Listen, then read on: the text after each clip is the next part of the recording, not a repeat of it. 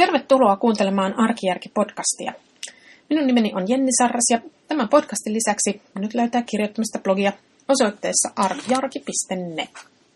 Tämä on podcast numero 86 ja tässä onkin ollut vähän taukoa. On ollut kaikenlaisia muita projekteja tässä välissä, mutta nyt taas podcastin parissa. Hei, tänään mä aion jutella shoppailusta.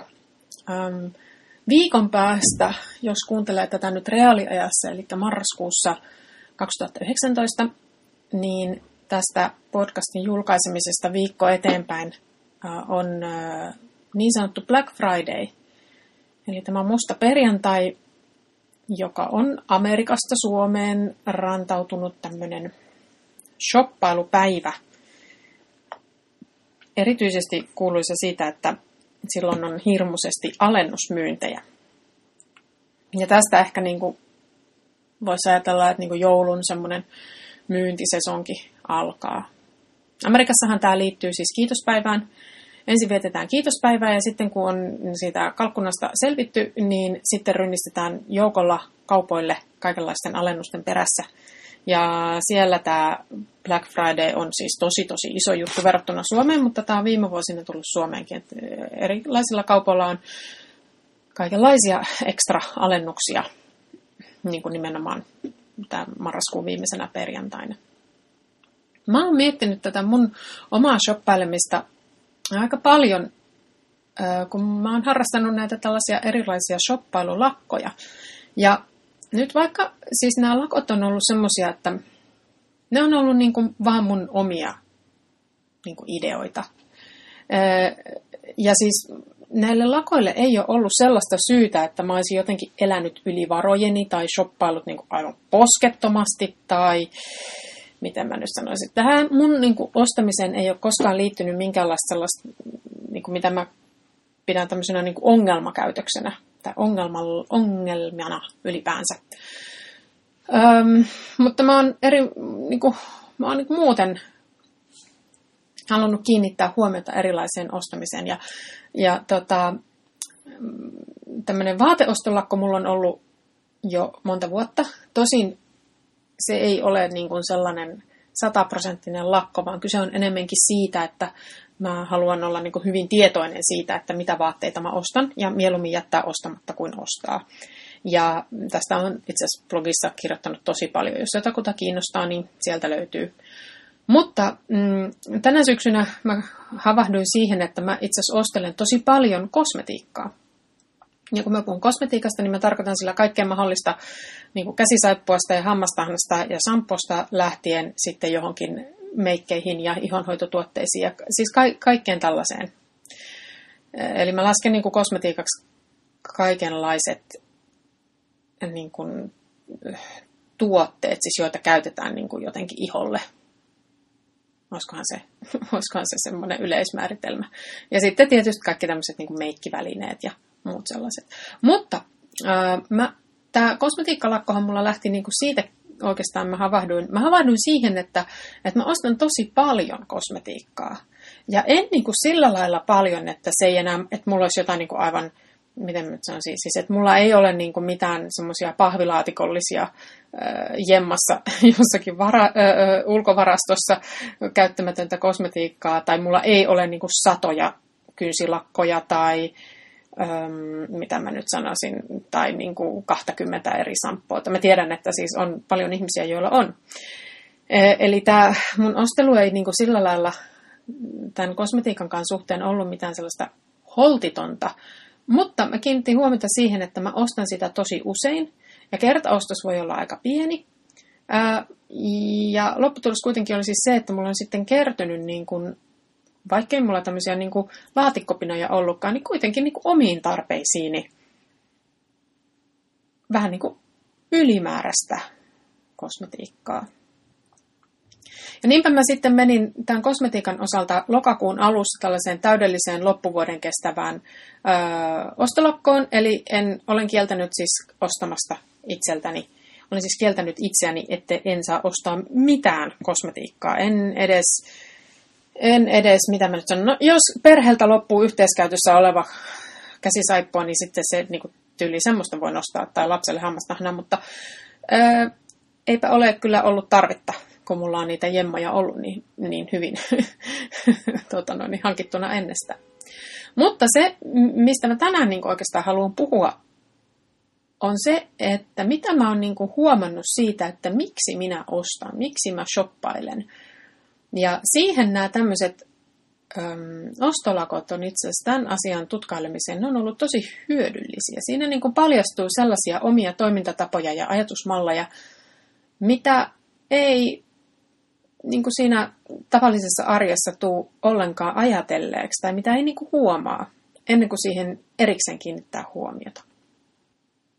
Ja tämä tuli mulla mieleen siitä, että kun mä tällä viikolla alussa kirjoitin siitä tästä, että miten nämä musta tuntuu, että mä oon itsekin yllättynyt, että miten nämä mun varastot riittää vaan, vaikka tässä on jo pari kuukautta mennyt.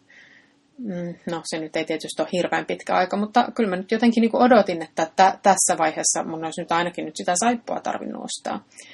Niin sitten siihen kirjoituksen kommenteissa, niin sitten joku kysyy, että voisiko olla kyse siitä, että mä ostan semmoiselle haaveminälle. Ja tämähän ei siis koske pelkästään kosmetiikkaa, vaan siis ihan mitä tahansa. Että ostaa tavaroita ja mielessä on joku semmoinen haaveminä, joka haluaisi olla. Että ihminen, joka haaveilee olevansa sellainen ihminen, joka lukee paljon, ostelee sitten kirjoja, vaikkei se koskaan lukiskaan niitä. Tai sitten, jos joku haaveilee olevansa oikein tämmöinen ehtoisa emäntä, niin ostelee sitten servettejä ja soppakauhoja, vaikkei niille oikeasti käyttöä. Niin sitten tämä lukija kysyy, että ostanko mä tätä kosmetiikkaa tälleen samalla tavalla.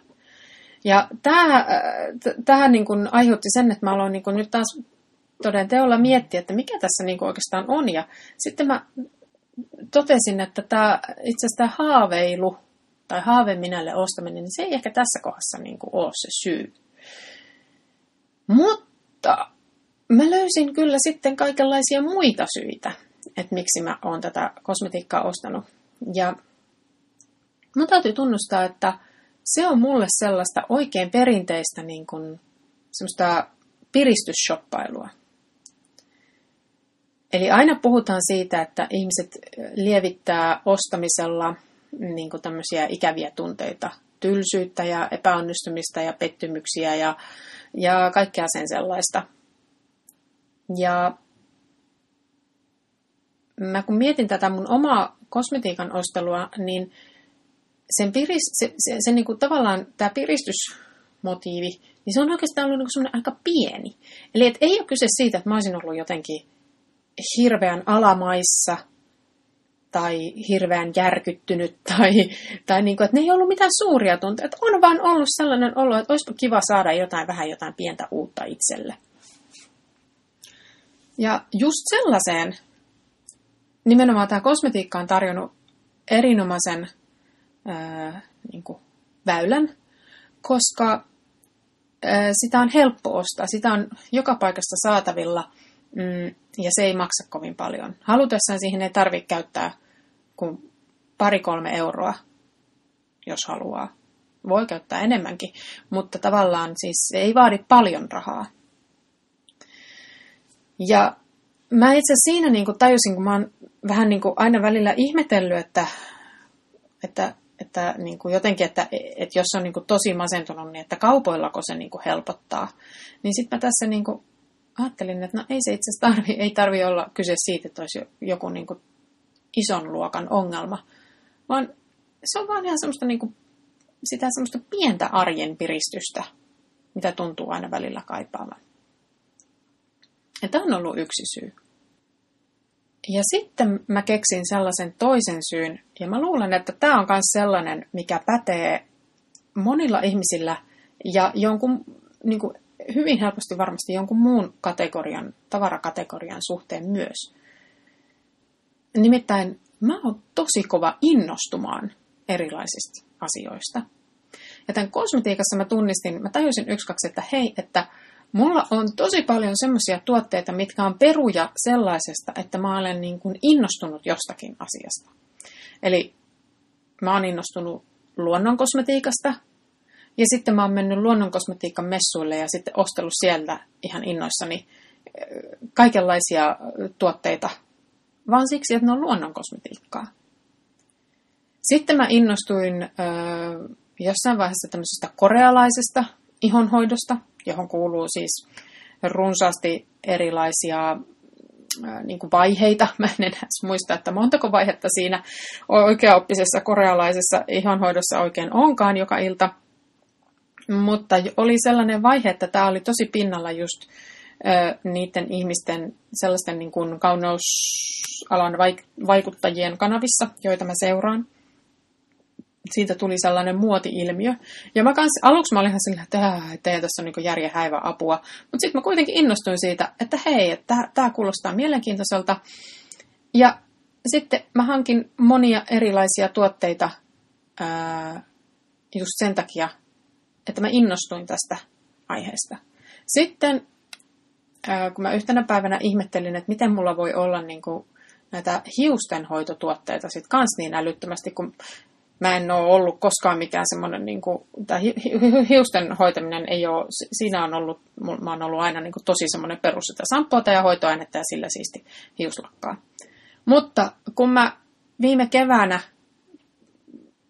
kun luin tästä Curly Girl-menetelmästä, eli tästä tämmöisestä tietynlaista niin kuin kiharoiden hoitomenetelmästä, niin mä sain päähäni testata, että olisinko mäkin tommonen kiharatukkainen oikeasti. Et ehkä mullakin on semmoinen hiuslaatu, kun mulla on semmoinen niin kuin taipuisa hiuslaatu.